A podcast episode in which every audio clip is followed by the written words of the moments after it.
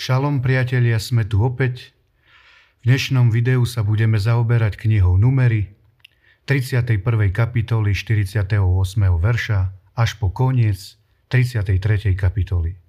V predchádzajúcom videu ste videli, ako Mojžiš dostal rozkaz, aby poslal Izraelcov bojovať proti Midiancom.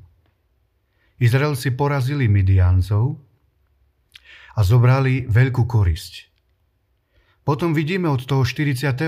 verša, že prichádzajú za Mojžišom aj tisícnici, aj stotnici, ktorí vlastne velili vojsku, ktoré, ktoré vyťahli e, proti, proti Midiancom. A vidíme, že títo tisícnice aj stotníci priniesli dary, zlaté predmety, spony, naušnice pred Mojžiša ako obetný dar. A Mojžiš to zobral a dal to do svetostánku. Z toho môžeme vidieť, že Izraelci si uvedomovali, že každé ich víťazstvo v boji, že to nie je len na základe ich sily, ale uvedomovali si, že víťazstvo im dáva hospodin. A preto na základe toho mysleli aj na Boha, boli vďační a prinášali obete Bohu. Taktiež aj kresťania by mali byť vďační a za každé víťazstvo alebo za každý posun v našom živote by sme mali pamätať na Boha, na Boha a mali by sme mu prinášať opäť vďaky a samozrejme aj uctievanie, a to je, to je dávanie, že človek pamätá na Boha, že každé víťazstvo, ktoré vlastne má, je na základe Boha. V 49. kapitole vidíme, že Rubenovci a Gadovci, to sú dva kmene z Izraela, prišli za Mojžišom. A hovoria mu, že my nechceme prejsť Jordán, ale chceme ostať v tejto krajine, krajine jazer a Gilead, pretože je vhodná pre naše stáda, je vhodná na to, aby sme tu bývali. Mojžišovi sa to nepáčilo. A povedal im, vaši bratia budú bojovať a vy tu chcete ostať? Chcete znechutiť vašich bratov tak, ako znechutili e, vyzvedači, ktorých som poslal do kananejskej krajiny, keď priniesli zlú správu okrem Kaleba a Jozú? Chcete znechutiť tento národ, aby neprešiel do zasľúbenej zeme? A Gádovci aj Rubenovci povedali Možišovi, že nie, že oni vystavia len ohrady pre svoj dobytok, postavia mesta, a prejdú so svojimi bratmi, teda Izraelčanmi, cez Jordán a budú sa byť, kým každý kmeň e, vlastne nezaberie do svojho dedičného vlastníctva svoju zem. To sa Mojžišovi páčilo.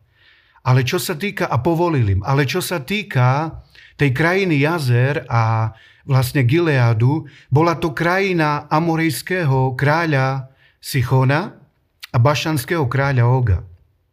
Ak si prečítate 5. knihu Mojžišovu v prvej kapitoli, v prvej kapitole, tak tam nájdete, že Izraelci žili na vrchu Horeb. A Boh dal príkaz cez Mojžiša, že už dosť ste sa nabývali na tomto vrchu. Potrebujete sa rúšať ďalej. Je veľmi dôležité, aby aj kresťania, aj keď sa nám darí, aby sme neostali už na tom istom mieste, aby sme sa neuspokojili, ale potrebujeme stále ísť ďalej, tak ako Božie slovo hovorí, máme ísť ďalej od slávy do slávy, od víťazstva do víťazstva. A na základe toho, že Izraelci, Izraelci vstali a išli ďalej, prišli k týmto dvom kráľom v tejto krajine. A oni zabrali túto zem a na základe toho mohli ostať v tejto zemi bývať. Teda v krajine Jazer a Gilead.